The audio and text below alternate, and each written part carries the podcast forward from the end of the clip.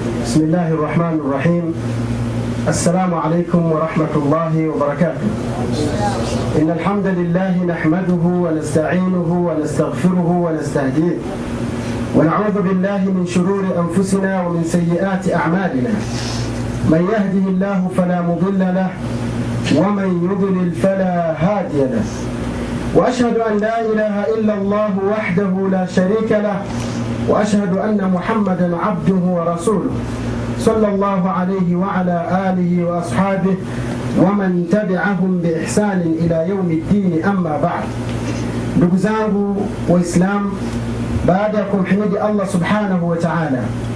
لكم تكيا رحمة متموت محمد صلى الله عليه وسلم.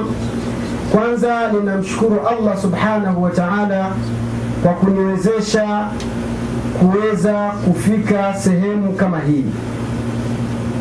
Pili ninamshukuru allah subhanahu wa taala kwa kuniwezesha kufika sehemu hii na kuonana na ndugu zangu waislamu kwa ajili ya la ilaha illa llah muhammadun rasulullah salllahu alaihi wasallam na kisha ninamshukuru allah subhanahu wa taala kwa kutujalia kuwa tumezungukwa na malaika. Kwa kukutana hapa ndugu zangu kwa ajili ya kuelimishana na kukumbushana na kuamrishana mema na kukatazana mabaya. Hii ni neema kubwa ndugu zangu. Kuna watu leo hii hawako hapa lakini ukiwaangalia wako kwenye facebook au wako kwenye mtandao. Leo ni weekend leo ni nini lakini wanachokifanya wanacho katika, katika vikao vyao ni laana tupu na ni kumkasirisha allah subhanahu wa taala. Kuna watu leo hii wako katika istirahati ambazo ni munkarati tupu ambazo ziko huko. Kuna madisko kuna manini na mambo mengine. Kuna watu leo hii ndugu zangu subhanallah watu wanamwasi allah subhanahu wa taala. Lakini wewe na mimi mwenyezi mungu ametupa taufiki ya kuweza kukutana sehemu hii ili tukumbushane mema na kukatazana mabaya. Tuweze kushikana mkono mpaka tuingie peponi. Hii ndugu zangu ni neema kubwa. Leo mwenyezi mungu akipenda katika hizi dakika chache tutazungumzia mlango mwepesi wa kuingia peponi na mlango mwepesi wa kuingia motoni waliyadhu billah. Mada hii ni kubwa sana ni pana sana lakini kulingana na muda tutajaribu kupunguza na kuondoa baadhi ya mambo na kuweka mambo mengine. Mwenyezi mungu subhanahu wa taala alivyotuumba sisi akaweka sheria ya wanadamu kufanya ibada. Aliufungua mlango wa pepo na akaufungua mlango wa moto ili yule atakayetaka kuingia motoni aingie. Na yule atakayetaka kuingia peponi aingie. Kwa sababu mwenyezi mungu subhanahu wa taala si mwenye kuwadhulumu waja wake.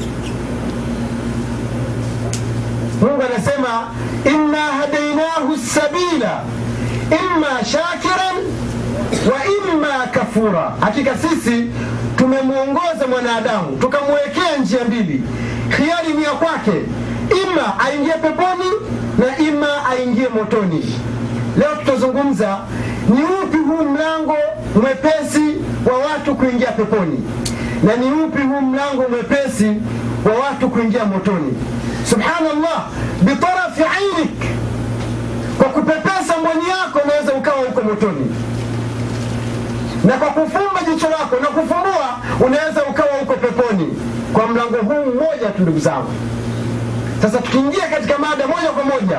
Naomba tuwe makini lakini katika wakati tukizungumza kila mmoja macho yake yasiwe kwangu macho yake yawe katika nafsi yake. Je ametendea haki mlango huu au kaufunga ka, kasalimu amri ili aweze kuingia motoni? Ndugu zangu katika imani hizi pilika zote tunazoziona hizi watu tunakimbia moto ndugu zangu sasa iwapo kama utaelezwa kwamba ukifanya hivi utaingia peponi basi ni bora eh, uache yale ambayo uliokuwa ukiyafanya ili uweze kuingia, kuingia peponi. Ndugu zangu katika imani naombeni niwaulize swali moja. Wakati mwanadamu alipozaliwa akafikia kiwango na muda wa kuweza kuzungumza ni lipi jina la kwanza ambalo walitamka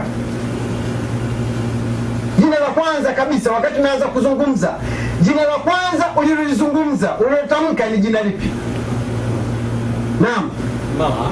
ulitamka mama eh? jamani mama ni awalu kalima.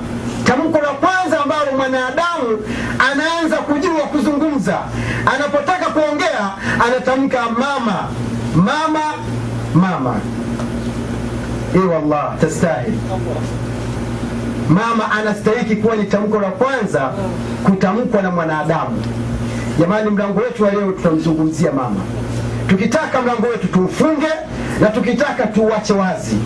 Lakini wallahi mlango mwepesi wa kuingia peponi ni mama. Na mlango mwepesi wa kuingia motoni ni mama.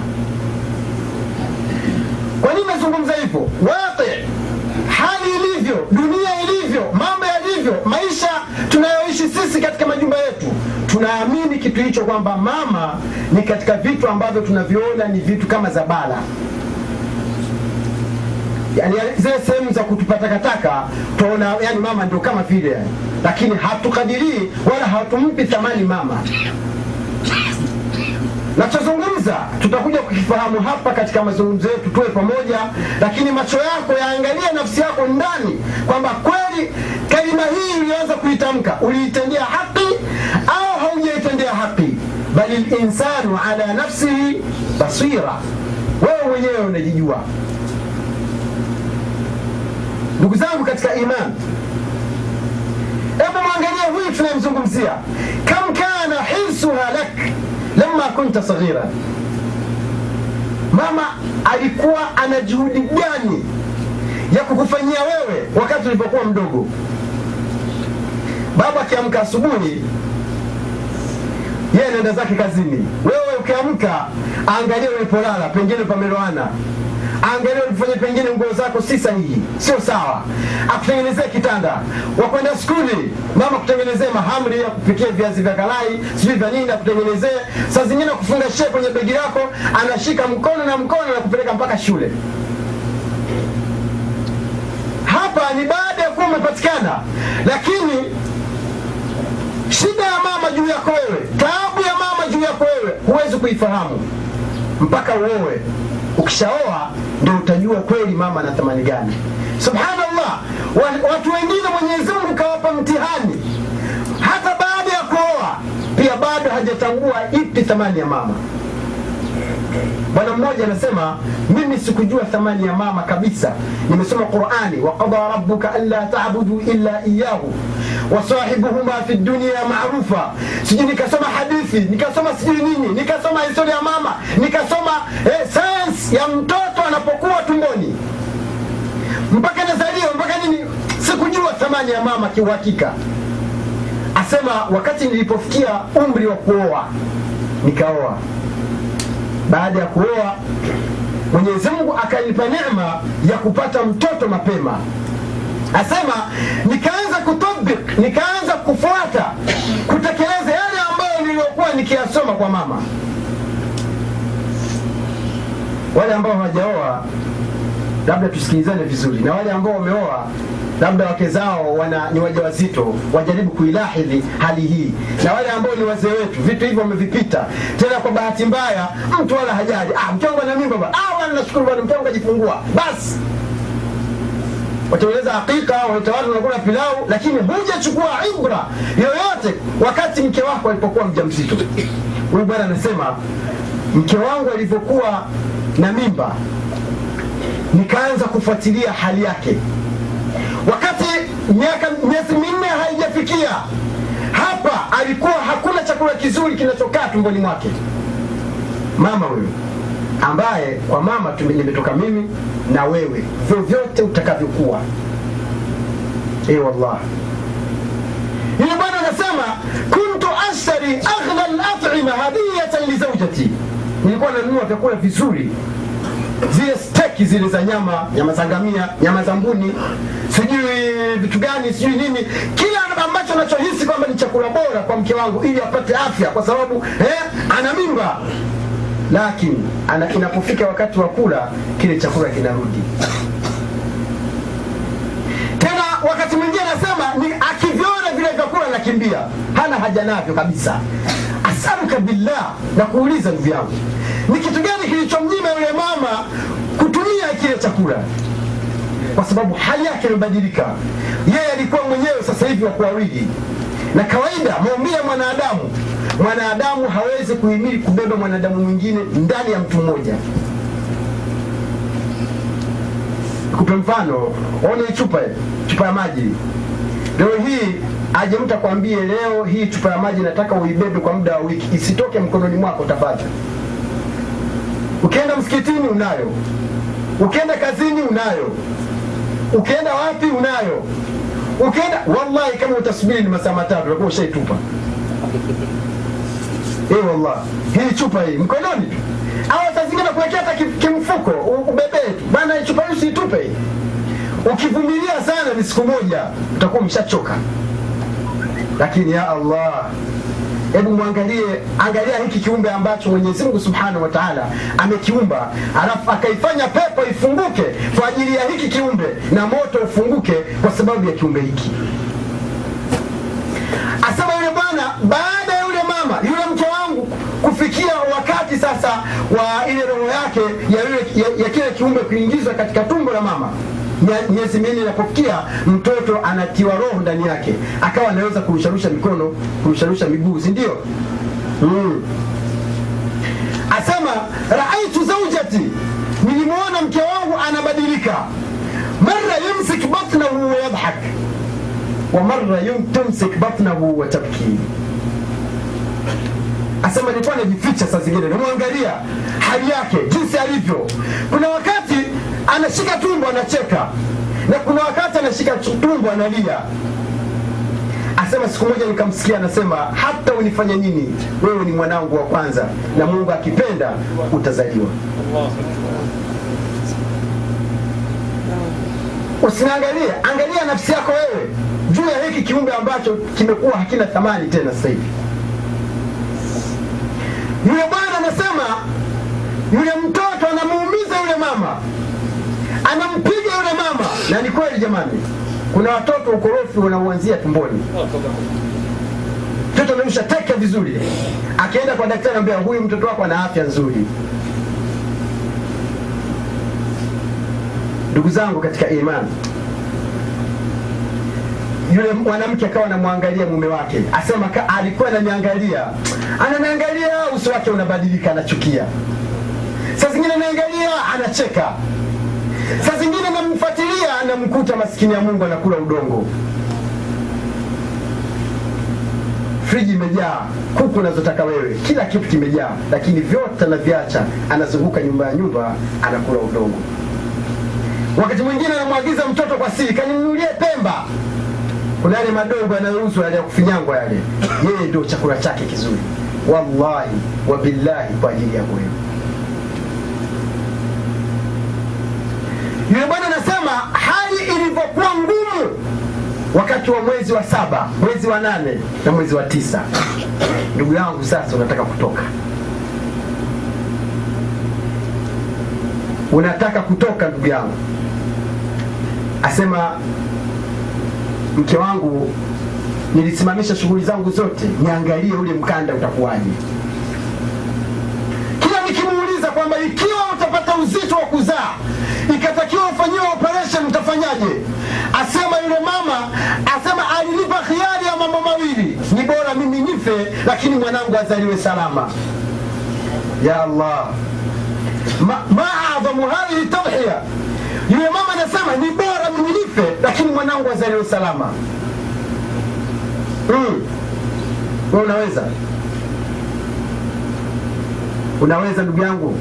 Make vitu vingine tuzungumza alafu tuvitabiki kwetu sisi.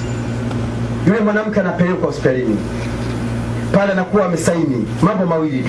Mimi nitakufa lakini ni bora mwanangu awe hai. Na ndio maana wakati mwingine yule mama anasaini afanyiwe upasuaji ili kile kilichokuwa tumboni kitoke salama hata yeye akifa pote ya mbali hamna tatizo. Wakati mwingine inatakiwa ile nyama ya mama iondoke. Sehemu zile anapotoka mtoto panachanwa ndugu zangu. Bila bila hata ganzi wala njia yoyote salama itakayomkinga yule mama na maumivu, lakini bora mtoto apate njia aondoke. Mungu anasema thumma sabila yassara. Aya hii huwezi kuijua mpaka yule mtoto akishatoka yuko hapa, alafu unaanza kufikiria kule alikotoka kukoje. Lakini ni siri yako wewe kama baba na siri ya mama kama mama na siri ya Allah subhanahu wa ta'ala. Ndugu zangu katika imani, yule bwana anasema, nilipoona mambo hayo, matukio hayo, nilipofuatilia, nilijua hakuna mtu kama mama. Ndugu zangu katika imani, mlango wa pepo uko wazi, ni mwepesi kuingia kwa kupitia mama, lakini mlango wa motoni ni mwepesi zaidi mwanadamu kuingia motoni kwa kupitia mama. Huwezi kufanikiwa kama mama umempiga teke. E wallah, ndugu zangu katika imani, hapo lipo hapo. Nakupa bishara kwamba ni katika matunda ya mama. Leo umevaa kanzu safi, mashallah. Umevaa kofia vizuri, ndevu zako umezitana safi, kiato chako mguuni umekivaa vizuri, anta min hasanati ummik, wewe ni katika matunda ya mama. Yani unapotembea vizuri, ukatembea eh? salamu alaikum, waalaikum salam, alhabibi, alhabibi, salamu alaikum, wewe ni katika matunda ya mama. Wallahi, kama mzazi wako angekufanyia khiana, wala usingetembea tukakuona. Ndugu zangu katika imani, mama ni kiumbe ambacho Mwenyezi Mungu Subhanahu wa Ta'ala katupa zawadi, tupandie ngazi za kuingia peponi, lakini pia ni mtihani mkubwa kwetu sisi, kwani kuingia motoni kwa kupitia mama ni njia rahisi. Ndugu zangu katika imani, kuna mambo ambayo yanatokea ni hakika katika majumba yetu yanatokea na wala sio khayali. Usifikirie kwamba bwana anatudanganya ama bwana yuko hivi, lakini wewe, hebu chunguza watoto wako wanamfanyia nini mama. Watoto ambao tunao sasa hivi au wazee tuliokuwa nao sasa hivi au wazee ambao tayari wazazi wao wameshakufa, hebu fikiria kwamba wanachokifanya kwa wazazi wao ni nini. Ukiangalia utakuta life yako na familia yako safi, lakini Allah, nenda kijijini ukaangalie mama aliko. Nenda kijijini ukaangalie mama yako alivyo. Wallahi, wewe uko mjini unafanya mambo yako safi, lakini ujue wewe ni matunda ya mama yako, japokuwa umemtelekeza ukamtupilia mbali kijijini. Anakula matembele, anakula mchicha, anakula muhogo, anakula sijui nini, wewe unatanua, unakula kuku, shawaya, shawarma, sijui fahamu, sijui nini, nyama ya sijui nyama nini, biriani ya kupaka, biriani ya kupakua, alafu mama anakula mchicha huko kijijini. Ndugu zangu katika imani, kuna watu wamejenga wame, wame uadui na wazazi wao kwa sababu ya wake zao. Yaani wewe mke wako kauli yake ni rajih, alafu kauli ya mama yako ni marjuh. Mama anapokwambia mwanangu, kuna hivi kuna hivi, ah, mke akishasema basi, ah, mama bwana, wajua usingilie katika maisha. Ndio sisi tuko tuna freedom katika kuishi, yaani tunataka maisha kidogo yawe, wewe, kabisa. Yaani mama yako wewe, kauli yake ni kauli chafu, kauli ya mke wako ndio kauli nzuri. Ndugu zangu, kauli hii ni mtihani mkubwa. Hebu tuangalie mama mmoja, so, jambo hili limetukia hapa alizungumza Sheikh Khalid Rashid, Mwenyezi Mungu amhifadhi. Bwana mmoja alioa, baada ya kuoa yule mke wake akawa anaishi yeye na mama yake na mkewe ndani ya nyumba nyumba moja. Ikaja yule mwanamke kila siku anamwambia, mimi kila nikiota namuona mama yako anakuja kuniwangia. Sijui tunaelewana vizuri. Mimi nikilala tu nikiona namuona mama yako anakuja kuniwangia, tunaweka uchi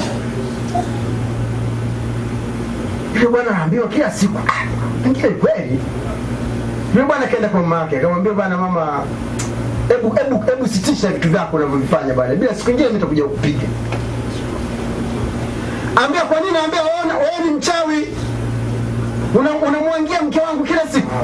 Yule mama ni mkweli katika kile anachokizungumza anamuuliza wewe ushahidi wa maneno hayo umeyatoa wapi akisema mke wangu aniambia yule mama kwa huruma yake anamwangalia mwanawe. Akaamua kulichukulia tu kutoka kulichuku- kulichuku- kulichukulia umuhimu. Siku moja mambo yalipozidi yule mama akamwambia twende kwa shekhe fulani alafu baada ya kwenda kwa shekhe tulizungumzie hili. Walipokwenda yule mwanamke akisema hivi siwezi kuamini kwamba mama, kwamba mama mkwe yule mama halifanyi hivi mpaka twende tukachukue kiapo maka. Hebu angalia wanawake wanapopewa kichwa wale hawa wake zetu tuliokuwa nao hawa. Una- ma- ma- unapowapa kichwa basi kile kichwa kinazidi mwili wote. Ma, yule mama anazungumza mimi sikubali kama huyu mama anifanyie uchawi mpaka twende tukawape maka mama kasema sina neno twende. Wakaenda mpaka haramu. Kabla hawaja- kwenda yule shekhe alimwita yule, yule kijana unakokwenda unaenda motoni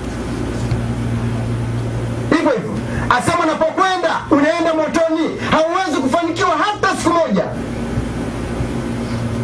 Yule bwana amepaniki hasira, sijui nini mama yake anamwingizia usiku. Au kwa lugha za vijana wenyewe wanavyosema walivyokwenda wakati wanarudi yule bwana akapata ajali na mkeo njiani. Hata gari pia iliyopata ajali haikunufaishwa ilichukuliwa kupelekwa dampo mama anafika nyumbani aambiwa mwanao na mkeo wamepata ajali wameanguka na gari wamekufa hizi ni moja katika nataiji za mlango huu tunapoupuzia. ndugu zangu katika imani mwenyezi mungu subhanahu wa taala amekutanisha wema ibada ya mwenyezi mungu subhanahu wa taala na paa ya mama vitu viwili haviwezi vikatengana. Uwe utakavyokuwa ni lazima mambo haya mawili yashikane hivi. Mungu anasema waqada rabbuka anla tabudu illa iyahu wabilwalidaini ihsanan. Mungu anasema allah amehukumu. Neno hili linapokuja waqada, ukiingia katika wenye fani zao watu wa usulu ni moja katika katika matamshi yanayokuja yanakuja kwa, kwa amri. Mwenyezi mungu amehukumu asiabudiwe yoyote ile ni allah peke yake. Kisha kasema wa wabilwalidaini ihsanan na wazazi wawili uwafanyie wema. Wanachoni wanasema ibadatullahi biduni ihsani lilwalidaini sifur wa للوالدين بدون عباده llahi sifur hii ni bishara naomba utoke nayo hapa ukiwa unaijua ufanye ibada uso upasuke kwa sijida uso mikono ianguke kwa kutoa sadaka lakini mama yako na baba yako wanahangaika na njaa hajakuwa uwezo unao ibada zako sifuri mpaka tuwazungumze wazi hamna kupakana mafuta hapa tunazungumza wazi ni wewe sasa. Mwabudu mwenyezi mungu subhanahu wa taala. Unavyoweza wewe kwa uwezo wako wote. Halafu wazazi wako uwaone kama vile ni kikaragosi hawana maana yoyote. Basi ibada zako hazikufai chochote. Vile vile kumwabudu mwenyezi mungu. Kuwafanyia wema wazazi wawili. Bila kumwabudu mwenyezi mungu pia ni sifuri. Ni mambo mawili ni lazima yawe pamoja ndio maana tukasema mwenyezi mungu subhanahu wa taala mlango huu kaufungua kwa wazazi. Ni mwepesi sana kuingia lakini pia ni mwepesi kuingia motoni. Mtume sallallahu alaihi wasallam anasema ala adullukum? Je nisiwafahamisheni akbari lkabair madhambi yaliyokuwa makubwa yenye kuangamiza mtume sal lla salam anasema alishraku billah wa uquqi lwalidaini ni kumshirikisha mwenyezi mungu subhanahu wa taala na kuwahama wazazi wawili kutoka kuwatendea wema kuwaona si lolote wala si chochote. Ndugu zangu katika imani tunazungumzia mlango mwepesi wa kuingia peponi na mlango mwepesi wa kuingia motoni. Mwenyezi mungu subhanahu wa taala kataja ubora wa wazazi ambao tunawaona hawana maana ndani ya qurani pale alivyosema wawasaina linsana biwalidaini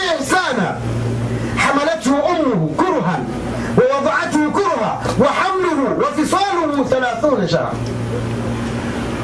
mwenyezi subhanahu wa taala anazungumza kwamba wawasaina tumetoa nasaha angalia amri hii maneno haya yanatoka kwa allah subhanahu wa taala aliyeumba mbingu akaumba ardhi akaumba pepo akaumba moto akakuumba wewe akakuumbia na sababu za kuishi wewe hapa duniani ukiwa safi. Kisha anasema tumetoa usia sisi mungu anasema tumetoa usia sisi kukwambia wewe kwa wazazi wako wawili uliokuwa nao basi wafanyie wema. Asema hamalatuhu ummuhu mama yako amekuzaa. Kurhan ndugu zangu wanachuoni wanasema mwenyezi mungu ndiye anajua mambo yote ya karaha. Si ndio mungu ndo anajua. Hili ni karaha hili sio karaha. Hili ni jepesi hili sio jepesi lakini alipokuja kuzungumzia mlango wa, wa, wa shida ya mama ya kumbeba mtoto alizungumza hamalatu ummuhu kurha. Bimaana mungu amethibitisha shida anayoipata mama wakati ulipokuwa tumboni. Angalia wawadhaatuhu kurha. Kisha wakati wa kuzaliwa wewe wakati ulipozaliwa pia mama alipata shida kisha akaja kuzungumza marahili ya kukua. Wa hamluhu na mimba yake. Wa fiswaluhu. Mpaka unanyonyeshwa unatolewa kwenye ziwa. 30 shahran. Miezi 30 mtu wa hivi kwa nini akikuombea dua mbaya isikubaliwe? Kwa nini akikuombea dua nzuri usifanikiwe? Kwa nini?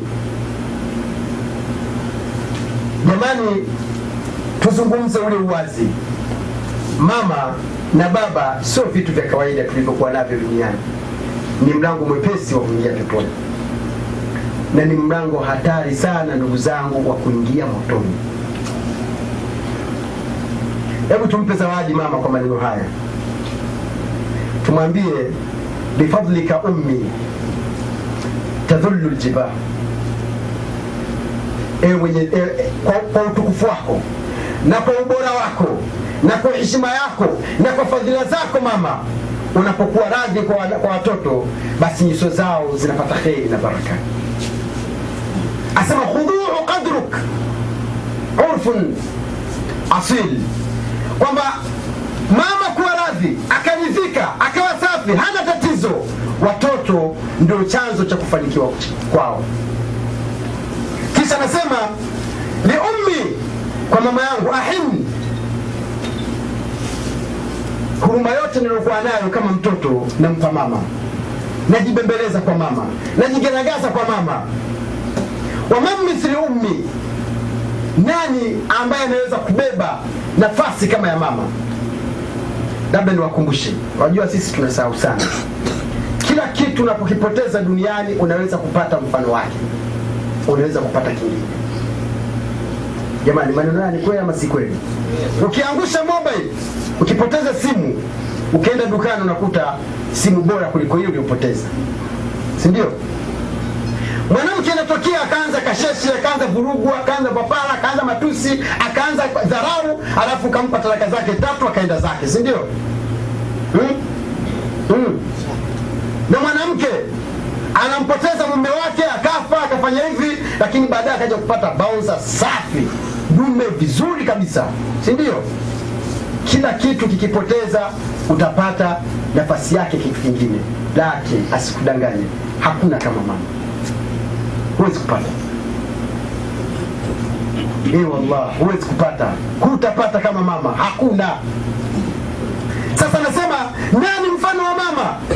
Man ummi. Asema ridhaha alaya nasimun alil. Ridha ya mama huko aliko kijijini kwangu mimi niliyoko hapa ama ulaya ama uingereza au marekani mama yangu kaniridhia basi ndio kufunguka kwa njia. Ni kama upepo ule wa asubuhi pale ukiwa bichi. Kuna watu hapa tuna matatizo mengi katika makazi yetu. Tuna watu hapa tuna ugomvi na matajiri. Tuna watu hapa ni balaa. Tuna watu hapa tuna kesi. Ukirudi nyumbani kwake unamkuta mama yake roho yake iko hivi kwake boyfriend sijui na- na na msichana huyo mzuri wewe yule msichana piga simu tu, "Hello baby, salamu alaykum, alaykum salam na shida na baibui sio nini, achukua shilingi elfu mbili anamtumia. Wallahi, akiona miskoli ya mama yake hata kupiga simu apige. Wewe utafanikiwa vipi? Kuna watu ambapo wana nyumba ndogo huku ziliko, wanajua wenyewe, kwa siku pengine labda matumizi ni yale elfu moja yale elfu mbili pengine hata wako huko waliko huko, wako Dubai, wako Marekani, wako Kenya, Tanzania, wanajua wenyewe kuwaliko, lakini matumizi wanaowatumia tofauti na vile wanavyompa mamake. Eh, wallahi. Tena mpa leo tu. Ah, mama naye bana, kila siku bana anaambia tu, kila siku kila siku, hela zenyewe hamna.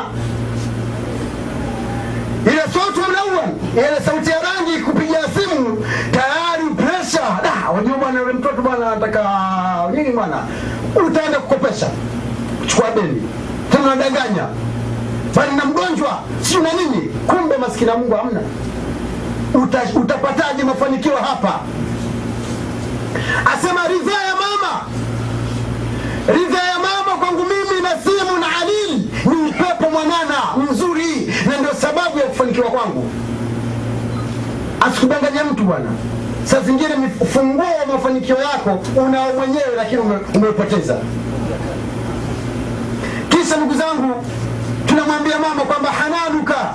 Ummi e, mama upole wako. Yani hanani ile huruma yako kwangu mimi. Ndio miftahu ndio ufunguo wa mafanikio yangu mimi. Wabalsamat umri wa dhillun dhalil. Na ndio na ndio ndio hadhi ya maisha yangu. Ndio kufanikiwa kwa maisha yangu kwa kila chochote ambacho nachokitaka mimi. Ndugu zangu katika imani turudi tuangalie tulipokosea ni wapi. Jamani turudi tuangalie tulipokosea ni wapi. Kwa nini dua ya mama ni mstajabu? Mama anapata shida baba anapata shida ya kukulea na, kuku, na, kuku, na kukukuza na kukufanyia mambo yote ambayo ni mazuri katika maisha yako. Kakulipia skuli kakusomesha sijui kafanyaje? Umeumwa ukawanyima usingizi. Kwa nini uwadhuru uwauzi alafu wanyonye mikono mungu asijibu? Kwa nini mungu sio dhani. mungu haja ya wazazi anaijua mzazi yuko radhi asile lakini wanawe wale kwa nini wao wafanyia kinyume cha cha walivyokufanyia? Bwana mmoja alikwenda kwa umar ibn radiallahu taala anhu. Akamwambia ya amira lmuminina ewe kiongozi wa waislamu mama yangu ni mzee sana mpaka akilala pale anapojisaidia anajisaidia kwenye kitanda. Na mimi ndiye nayemsafisha kumwogesha kumfulia nguo kufanya hivi. Akamwambia hivi je haya yote nayoyafanya ni, ni kweli nitakuwa nimemfanyia wema mama yangu jamani hebu tuangalie sehemu ambapo huyu bwana anapopataka. Asema mama yangu ni mtu mzima ni mzee. Akijisaidia haja ndogo ni kwenye kitanda haja kubwa ni kwenye kitanda. Sija hawezi kuamka mimi kila kitu. Namfanyia hivi namfanyia hivi namfanyia hivi. Yule bwana akaenda kujifahari kwa umar ibn lkhatab anamwambia je mimi kufanya hivi nime- nimetekeleza haki ya mama haki ya mzazi nimewatendea wema? Umar ibn lkhatabi anasema la hujawatendea wema hujamtendea wema mzazi wako. Kisha akamwambia hivi wewe wakati ulivyokuwa ukijisaidia pale unapolala haja ndogo haja kubwa na kufulia nguo na hivi alikuwa anataka wewe ukue uwe ni namudhaji uwe ni sample uwe ni mfano katika umma na kwa jamii. Si tunaelewana? Mama yako alipokuwa akikusaidia yote aliyokuwa akikusaidia alikuwa anataka uwe namudhaji uwe mfano mzuri katika jamii. Lakini wewe hayo unayoyafanya unataka afya haraka ili utue mzigo. Kwa hiyo bado sasa tufanyeje ndugu zangu katika iman dua ya mzazi haina pazia. Kaa ukijua hivyo mzazi wako akifurahi akakuombea dua basi wewe ni moja katika funguo za kufungua mlango wa pepo ili uingie. Bimaana mambo yako yatakuwa supa yatakuwa safi yatakuwa mazuri. Ukimkasirikia mama yako au mama kakukasirikia wewe yote mawili hayana kheri kwako wewe waingia motoni Ee wallah huwezi kufanikiwa ndugu zangu katika imani wazazi wana kheri kubwa. Kuna mambo ambayo yametokea katika ulimwengu wa sasa hivi ambayo yanaashiria pia huruma ya wazazi kwa wanao. Kuna tukio la tetemeko lililotokea, nadhani kama sio Japani ni Korea, miaka mitatu au minne iliyopita, walikufa watu wengi sana. Katika okoa walimkuta, walikuwa wanasikia kitoto kinalia, kitoto kichanga hivi. Ile nyumba wakati inaanguka, yule mama alikuwa na kitoto kichanga, hana jinsi yoyote ya kumwokoa yule mtoto, ilibidi amfunge. Aliweka simu katika ile nguo ya yule, yule mtoto akamfunga vizuri kabisa, alafu akamlalia. Ile nyumba ikaja ikamwangukia yule mama. Wale mabwana wakati wanakuja kuokoa kuokoa ku, ku, kuangalia pengine wale waliokufa, anasikia mtoto analia. Walivyokuja kuokoa vizuri, alimkuta yule mama kamlalia mtoto wake. Mama ameshakufa, lakini mtoto yuko hai. Allahu akbar! Hii ni ithar kubwa sana. Mtume alaihi salatu wassalam, angalia anavyotufundisha. Wazazi wake wote wawili walikufa ni makafiri, si mama yake si baba yake, tena kabla ya utume. Wakati alipoomba idhini ya kwenda kumtembelea baba yake, Mwenyezi Mungu alimkataza. Wakati alipoomba idhini ya kwenda kumtembelea mama yake, Mwenyezi Mungu alimkubalia. Mtume alaihi salatu wassalam akaenda mpaka kwenye kaburi la mama yake Yathriba. Alipokwenda kwenye kaburi la mama alivuta hali ya mama na shida hizi tulizozizungumza. Mtume akatokwa na machozi alaihi salatu wassalam, akamwomba Mwenyezi Mungu amwombee dua. Mtume Mwenyezi Mungu akakataa. Ye wallah, Mtume hakuna siku alionekana ana machungu kama siku ile, kukatazwa simwombee mama yake. Asaluka billah, leo swala ya Ijumaa, wakati ulikuwa umeswali, umenyanyua mikono ukamwombea mama? Hebu hebu iangalie nafsi yako, iambie nafsi yako, mimi kweli umemwombea? Umemwombea? Masujud. Masujud. Allahu akbar. Hatukuwa ngapi hapo? Angalia mzee wetu umri wake wa chini labda kuanzia 45 46. Na haya nimekataa kusema uongo. Shehe anasema wajuu. Tuna ndugu zetu, tuna ndugu zetu wadogo zangu hapa. Tuna mabarabara wenzangu miaka 25, 26 mpaka 30. Wapi bwana? Aomba maisha tu. Mwenyezi Mungu naomba mimi nipate ile gari ile GMC ya Marekani. Eh, wallah. Ndugu zangu katika imani, kisa hiki kilishangaza watu, lakini sio kwamba ni kushangaza, ndio hakika kwamba wazazi huruma yao kwetu sisi ni kubwa.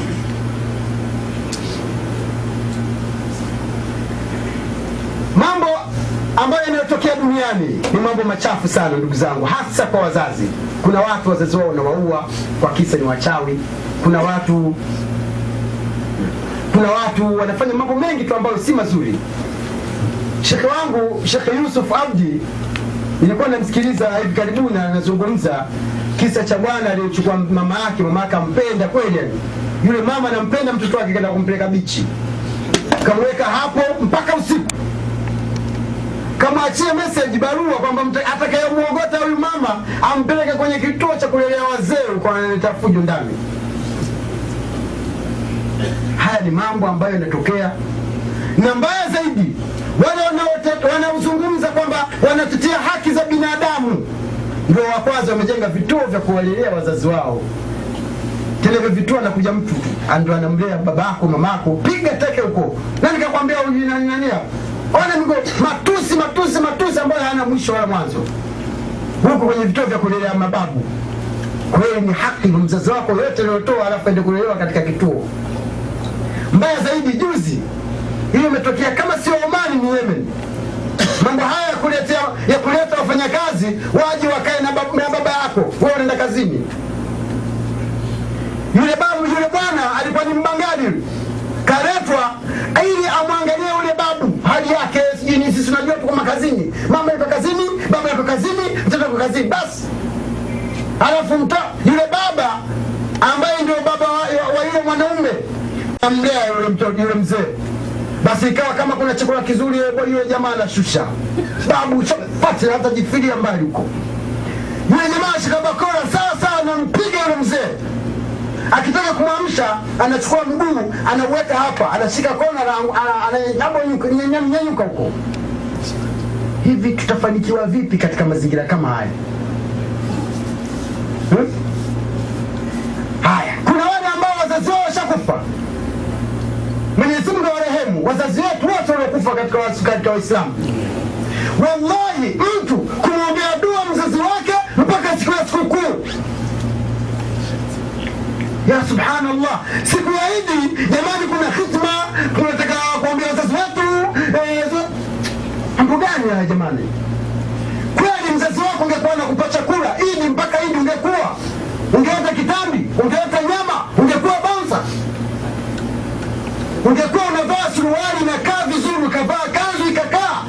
La ya akhi, hii ni dhulma kwa wazazi. Ndugu zangu, Mungu ametufundisha dua katika وقل رب ارحمهما kama rabbayani saghira, nasema wewe mtoto sema, ewe Mwenyezi Mungu, naomba uwarehemu wazazi wangu kama walivyonirehemu mimi nilivyokuwa mdogo. Mungu hajataja Ijumaa mpaka Ijumaa, Idi mpaka Idi. Tena kama pilau hakuna, hamna anayekuja. Mbaya zaidi, wanaokuja kusoma ile Qurani ni mateja, hata Qurani hawezi kusoma. Basi bwana, yanapitwa vikombe, anapigwa nini? Ya ya jamaa, ya jamaa, wallahi hadha la yajuz. Mzazi ni wakuombewa dua kila wakati, kwa sababu unapotembea wewe ni matunda ya wazazi.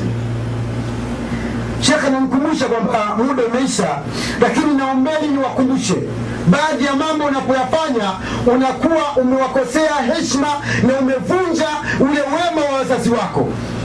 Jambo la kwanza, ndugu zangu, kuwakosea mpaka wakatoka machozi kwa ajili yako wewe. Kuna watu wanafanya mambo mpaka yule mzazi, shekhe, naomba kidogo.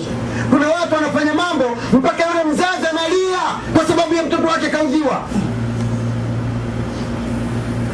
Mtu anaenda kuoa mwanamke, ni hawa wasanii wa movie, alafu anamweka nyumbani, anaishi na mama yake matukio yake zakia asubuhi ni matusi, jioni ni matusi. Wewe mama, wewe mama hapo usiojie kupika, afu vijibabu vingine miksi. Mama anakaa ndani mpaka machozi yanamtoka kwa sababu yako wewe. Hii ni moja katika hukumu ya kuwahama wazazi. Jambo lingine, ndugu zangu, kuwakemea wazazi. Mama nakuomba, baba nakuomba, kama hauna waambie baba sina, na kama kipo ambie baba nitakutumia. Lakini kwani wewe umeona mimi hapa ndio benki? Maneno haya ndugu zangu tunayatamka funzie bana, kila wakati tu anaona mimi ndio benki hapa. Wewe umezikosaje hizo pesa? Amwambia hivyo hivyo, wewe umezikosa vipi hizo pesa? Ndugu zangu katika imani, katika mambo mengine ambayo ni katika kuwahama wazazi wawili, ni katika mlango wa kuufungua moto, asema ataafufu min amriha baba akakuamrisha nataka ufanye hivi, basi wewe kwanza wazunguka zunguka zako mpaka mwisho mwishoni ndio naenda abana dingi bwana kaniagiza bwana, ndio naenda. Baba akakuchuma tangu asubuhi, amri yake maona haina maana, ukafanya mambo yako mengine. Ni kuwahama wazazi wako katika hali hiyo. Jambo lingine ndugu zangu, alabus fi wajhiha, ba mzazi wewe ukimtokea wamtokea na uso wa mbuzi wakati pengine labda pengine mzazi kakuagiza kitu au kakuambia kitu, kinapomwona mzazi umefunga tuso ili asikuongeleshe wala kuzungumzishe. Hii ni katika hukuku, ni katika kuwahama wazazi wako, ndugu zangu. Jambo lingine ndugu zangu katika imani,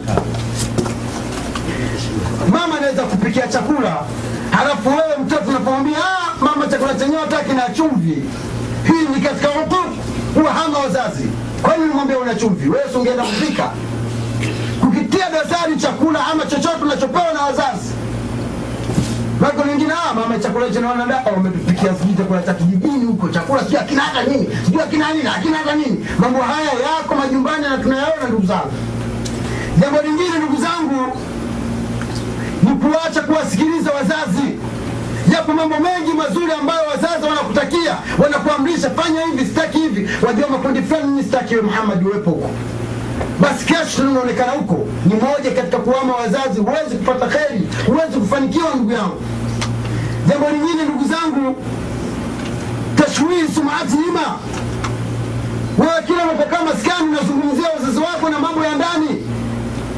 Ah, mama bwana kuna siku ilikuwa hivi. Mama unaovunjia hishma hiyo yote ni katika kuwahama wazazi wako. Jambo lingine ndugu zangu kukaa ughaibuni muda mrefu aliyekuwa wazazi wanataka kukuona kuna mtu anakaa hapa miaka ishirini hata nyumbani haja- haja- hajaenda. Tena akilala kichwa kinaelekea Denmark alafu miguu ndio inaelekea Kenya au Tanzania au kwao. Ili nyumbani asikumbuke. Dawa wazazi walinitesa sana bwana. Hii ni katika hukuku kifo unaingia motoni ndugu yangu katika imani. Tukimalizia malizia ndugu zangu tamani zawalihima mtu kutamani bora wale wazazi wangu wafe bwana. Nilisi mali au nipumzike na maombiombi yao ya kijinga zangu ni katika hukuku kubwa ni katika kabairu dhunub ni katika madhambi makubwa tujiepushe. Tukimalizia malizia jambo hili ni kubwa sana na tunatakiwa tulifahamu. Huwafanyia ubakhili wazazi. Shilingi yako mfukoni haitoki kuwatumia wazazi. Leo ijumaa umekula vizuri umechukua hata shilingi shilingi hamsini. Riali hamsini ni shilingi ngapi? Shilingi elfu moja si ya kenya Ah, babangu wajua leo bwana siku ya Ijumaa bwana inabidi kidogo badilisha badilisha mambo. Baba nimekutumia uh, shilingi elfu moja ununue nunua angalau hata mahamri leo. Mtu bahili hela yake mfukoni kwa wazazi wake haitoki. Hii ni katika wokovu ndugu zangu, ni katika kuwahama wazazi. Tukimalizia ndugu zangu, jambo la mwisho kabisa ni kutoa kuombea dua wazazi sawa sawa wamekufa ama wako hai. Hii ni katika mambo ya kuwahama wazazi wawili. Ndugu zangu katika imani mzazi ni njia nyepesi ni mlango mwepesi wa kuingia peponi lakini pia ni mlango mwepesi wa kuingia motoni. Kila mmoja angalie nafsi yake. Alichokifanya kwa wazazi wake ni nini analala kwenye godoro nzuri kitanda safi nyumba safi mkaya safi lakini pengine baba yake anahangaika na kujenga nyumba ya tope huko kijijini na na makuti ya, ya minazi ndo anaezekea mvua ikinyesha na lala amesimama. Mzazi hana jua na mzazi hana mvua. Ndugu zangu katika imani hatutaweza kufanikiwa.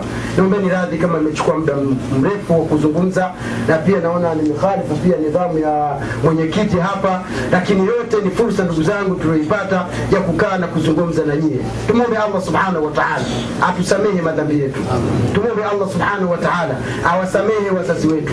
Tumwombe allah subhanahu wa taala aturuzuku tuwe ni watoto wenye kuwafanyia wema wazazi. Tumwombe allah subhanahu wa taala akifanye kizazi chetu kuwa ni chenye kutufanyia wema tutakapozeeka. Tumwombe allah subhanahu wa taala tustiri na mitihani. Tumwombe allah atupe salama katika nchi zetu. Tumwombe allah subhanahu wa taala tulindie familia zetu. Tumwombe allah subhanahu wa taala atuingize peponi وبالله التوفيق. والسلام عليكم ورحمة الله وبركاته.